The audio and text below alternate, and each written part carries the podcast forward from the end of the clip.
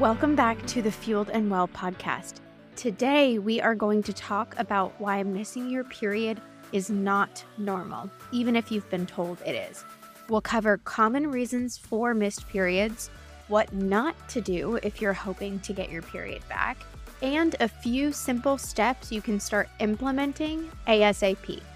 Plus, stick around until the very end of the episode for a special offer on a period recovery resource that we are launching soon.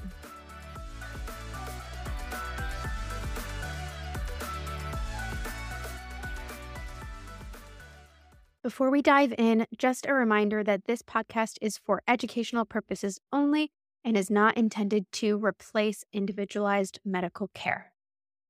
So let's start off with what might land you in this place of missing a period or multiple periods and not realizing that it's a problem. Maybe you've missed a few periods, they've been kind of sporadic, and the next time you see your doctor, you bring it up. But you're told something to the extent of, you're an athlete, so it's normal. You have a really stressful job, so it's normal. You used to have an eating disorder, but you've weight restored, it's still normal. You're so active, you're at a healthy weight, you only went off birth control six months ago, your labs look good, so it's normal, right? The list goes on and on. I cannot tell you how many people have come to me saying, you know, I don't have any big health concerns. And then I ask about their periods and they're really irregular or they're absent, but they have already been told it's normal. And therefore, they don't end up digging any further because why would you, right? If you're told by a healthcare professional, or maybe if you're still a competitive athlete, a coach, or a teammate, that it's normal, you may just say, okay, I got other things to worry about. Let's move on, right? You don't catalog it as the red flag that it is. But here's the thing not getting a regular period is not normal. And I don't want to say that to make you feel badly if you don't currently have a regular period, but to encourage you not to accept this answer if you have been given the it's normal answer before. Ignoring this red flag from your body can be really, really detrimental to your health. And we will get into that. And that is why I encourage you if your periods are irregular or missing, let's dig a little bit further. So let's set the scene a little bit. I want to just talk about why not having a period is a red flag. So, if you are female, you are meant to have a monthly cycle. And if you aren't getting it consistently, that indicates that something in your body is off. Missing periods are typically a sign that your body does not feel safe enough in one way or another to fuel your reproductive system, essentially, right? We have so many different body systems, and our reproductive system is just one of those. And when there is not enough safety, enough buffer, enough energy to do all the things, reproduction can be one of the first ones to go because if you were to get pregnant and not have the appropriate body resources, things might not go so well, right? So that is why missing periods tend to tell us that something is up. So, what might be lying beneath the surface? Basically, in the absence of other medical conditions, which is why this is really important to start ruling out with a doctor, such as PCOS, thyroid issues, pregnancy, or anatomical concerns that would impact your ability to have a menstrual cycle. Three or more missing periods is when we typically really wave that red flag and when somebody often is given the diagnosis of hypothalamic amenorrhea. I'm going to refer to that condition as HA most of the episode so that I don't get tongue tied. But essentially, amenorrhea is the general term for missing three or more consecutive periods for any reason. And then when we layer on that term of hypothalamic amenorrhea, we know that we are talking about a more narrow set of missing periods. And in that case, the amenorrhea is due to energy imbalances or physiological stressors, not another medical condition. And so oftentimes you'll hear HA referred to as a diagnosis of exclusion. So once we've excluded, you're not pregnant, you don't have PCOS, your thyroid looks normal, but we still don't have an answer for the missing period, that's where the term HA tends to be provided.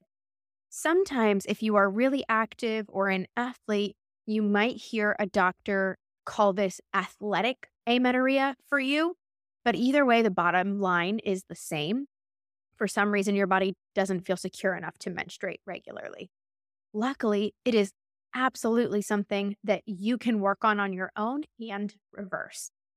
So, the most common reasons for HA are going to be inadequate energy or calorie intake from food, and sometimes really drastically reduced intakes of specific macronutrients can also cause a similar issue. Excessive exercise or training volume, especially if you run often or incorporate high intensity types of workouts often, and then finally, excessive stress, which leads to an altered hormone response. This one on its own doesn't normally cause you to miss multiple cycles. There are times where, in intense moments of grief or big life change, you may miss one period, right? But if you have prolonged, continuous missing cycles, it's very unlikely that stress is the only culprit. It's likely the under eating or over exercising paired with stress.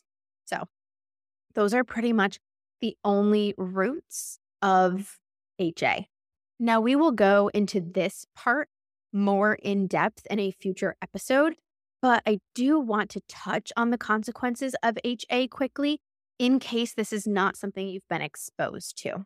The why behind these consequences can get really complicated and pretty interesting. But for right now, I just want you to know if you are missing your periods, some of the things that are at risk. So, with HA, we see a variety of different symptoms and consequences, but some of the most common ones are trouble sleeping, mood inconsistencies, fatigue, frequent injury, especially if you're active or an athlete, digestive issues, particularly bloating and constipation that occurs very frequently, regardless of what you eat. Long term damage to bone health and bone density, and a higher risk of cardiovascular disease. So, those are two of your like longer term, more chronic health problems that can come from HA. And then, additionally, some other acute issues like trouble getting pregnant. You can still get pregnant though. So, let's be mindful of that. Skin sensitivities, acne, and hair loss. So, again, that's by no means an extensive list, but those are some of the more common ones. And the ones I really want you to think about and be mindful of are those potential long term consequences, like damage to your bone health and bone density, as well as an increased risk for cardiovascular disease. Those are things that we are only going to be able to reverse so far. And so, if you are missing periods right now, getting on this and figuring it out sooner rather than later is going to be really important. Okay. So now that we kind of know how this manifests and a little bit of, you know, what the the problems with HA may be, I wanted to talk to you about five common mistakes I see clients making so that you can avoid these pitfalls from the start. And then we'll wrap it up with three things you can actually start to work on if you are wanting to recover your period. But five of the most common mistakes I see clients make are one, eating three meals a day, but no snacks. So maybe you used to be a breakfast skipper, you have come to terms with, I can't skip meals, but you're still nervous or under the impression that snacks are quote unquote too much or not needed for you. When in reality, the calorie intake that it is going to require to get your period back is going to be really hard to meet in just three meals a day you might be able to do it, but you are making it a lot harder on yourself. Mistake number two, not giving up the high intensity workouts. So maybe for you, you love Orange Theory, you go five or six times a week. Maybe you do HIIT workouts at home that take 30 minutes, and that's how you always start your day. Maybe you love running, and now running isn't always high intensity, but there are some really strong correlations with running and HA. And so we kind of lump running into that group, even if that style of exercise is a little bit different. So, if you are just maybe cutting back on frequency, but still keeping those higher intensity workouts in the rotation, you are likely making it much, much harder to recover your period. Mistake number three eating more, but still being really concerned with eating clean. So here's the thing again, kind of like mistake number one, where if you are only eating three meals a day, hitting your body's calorie needs for recovery can just be really tricky. It's like a long shot. Same thing with being overly concerned with eating quote unquote clean. That is just going to limit your food options and the energy density of your food options in a lot of cases, therefore, making you have to work even harder to hit that amount of energy, calories, fuel your body needs to feel safe. So, if maybe your focus on clean eating and whole foods eating has kept you from eating things like bread or pasta or certain spreads or sweets, I would argue if you could loosen up on that clean eating focus, it is going to become so much easier logistically to get to that appropriate energy level for your body. Again, just like with the three meals a day, not saying that it can't happen, but it can be a, a fight. It can be really, really hard. And period recovery is already hard enough. So anything you can do there to give yourself a little bit more of a leg up is going to be mm-hmm. really, really important. Mistake number four I see a lot. I would say almost every client I work with HA has this going on, where because one of the side effects of HA is digestive distress, especially bloating and constipation, things moving through your system less quickly because your gut is a muscle and it won't have enough energy to do what it needs to do. I see so many clients agree to change their food and then sit down, eat a meal, feel really bloated afterwards, and assume they have eaten too much. So they start to cut back again. And they're kind of on this roller coaster, right? Where, okay, maybe today's the day that I eat more or that I add carbs or that I bring back that food that I used to restrict in the hopes of helping my body out. Then they experience bloat, which is pretty par for the course with HA, and it gets them really worried, right? oh, that must mean I can't have this food. It must be something about that food that I'm intolerant to, or my portion was way too big. And you can see how that creates a slippery slope, right? Of going right back into some restrictive food behaviors. So I know it can be really uncomfortable to deal with bloat, but it is temporary. And the only way through some of the side effects of HA is to actually go through the process and eat it. And so there are a lot of ways that you can make it a little bit easier on your gut while still getting in adequate calories, but cutting back will not be the answer. It'll get you further from period recovery. And then mistake number five, you are still filling up on low calorie, zero calorie, or diet foods frequently. So whether that means half your plate every time you eat is vegetables, or you fill up on a lot of zero calorie carbonated drinks throughout the day.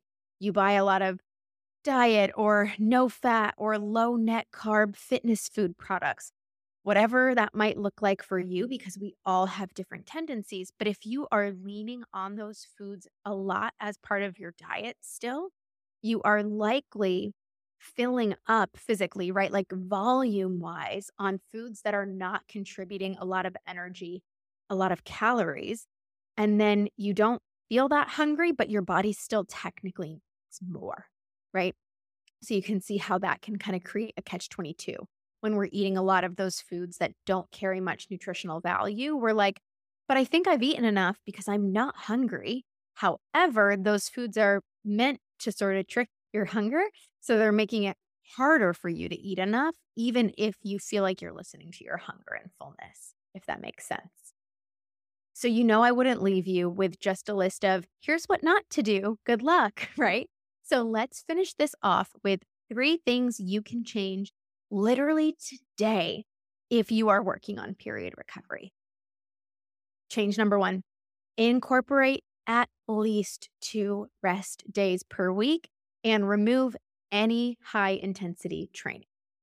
Now, there's not a perfect definition for exactly what high intensity training constitutes as, but typically when we think about the stress response your body has to that type of training, anything over about 70% of your max heart rate or something that requires a lot of interval driven work is probably going to classify as something that puts your body in a little bit more of a stressed out mode than low or moderate intensity training. Okay. So, two rest days a week and evaluate what you are doing for exercise and remove anything high intensity. Step two ditch the calorie tracking app or the portion containers or whatever you're using to essentially keep your food in check, right? Get rid of that tool and instead just make it a goal to eat three meals and three snacks a day. And I say just because it's simple, not because it's easy, right? Those are two really different things sometimes, especially with our relationship to food. If three meals and three snacks a day feels like a lot, work your way up to it.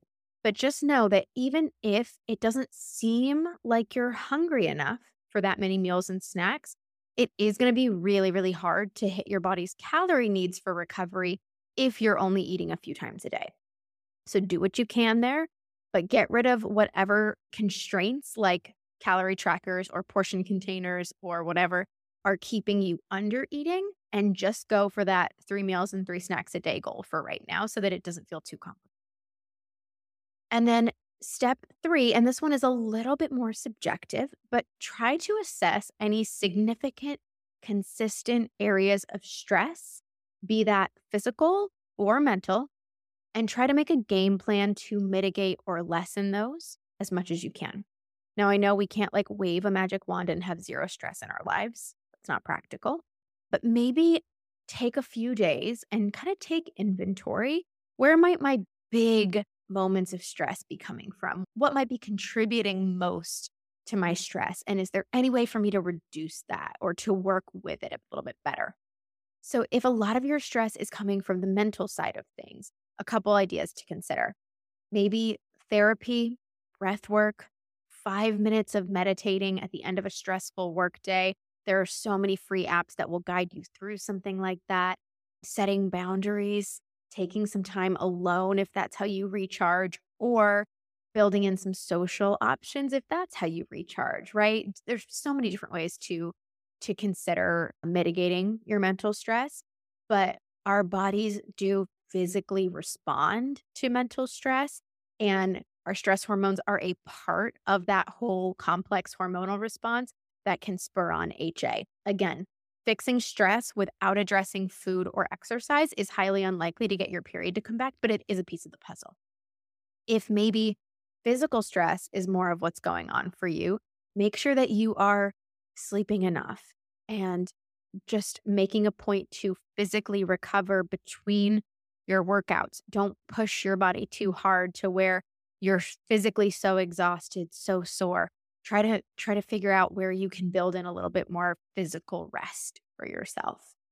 So to just reiterate, step 1, 2 rest days a week, no high intensity training. Step 2, ditch the calorie trackers and eat 3 meals, 3 snacks a day. And step 3, start working on your stress, whether that's physical stressors or mental stressors. Okay. So we covered a lot, like a lot of different parts of period recovery and health today. And if you're feeling overwhelmed, please know that getting your period back is absolutely something you can make happen. I have seen so many women do it. It might take a little while and it might require getting out of your comfort zone, but you have the power to nurture your body back to a place where it feels safe enough to have regular periods again. And if you feel really nervous about making the food and exercise changes, I would strongly consider looking at getting help from a professional like a dietitian or a therapist so that you can get this addressed sooner rather than later and therefore minimize some of those long term health consequences we talked about. Now, I know this is the first podcast episode that we have done on this topic, but I am so excited to deep dive into hormone health and period recovery more in future episodes. So if you have any specific questions or people who you think would be really great guests who can speak to, you know, certain deep dives in this area, please, please let me know. You can reach out to us on Instagram. Everything is linked in the show notes with how to get in touch with us. But I would love to hear from you so that these episodes can be exactly what you need them to be. So if you stuck around till the very end of this episode, thank you so much. You are incredible. I know we got a little technical and it was a lot of info, but here is the thing while you can recover your period alone, you don't have to do it alone. Having professional support and a community of women who are striving for the same exact goal as you can accelerate your progress massively and give you the confidence you need to actually get your period back this year for good. So, as a special podcast only offer for you, I want to give you access to $100 off my 12 week period recovery coaching program that starts in April of 2023, just as a thanks for supporting this podcast and being here. So, how you redeem that is get yourself on the wait list if you are listening before March 22nd or apply. Either way, the link is in the show notes. Express that interest, and when you fill out the form, just indicate that you found us through the podcast. There's a question that actually asks you that, and I will make sure that when you decide to enroll, you get $100 off that price. Okay. If you have any other questions about period recovery, know that I am always here. We are on Instagram at period.recovery.dietitian and at TikTok at a very similar handle. They are linked in the show notes. And I will see you next week.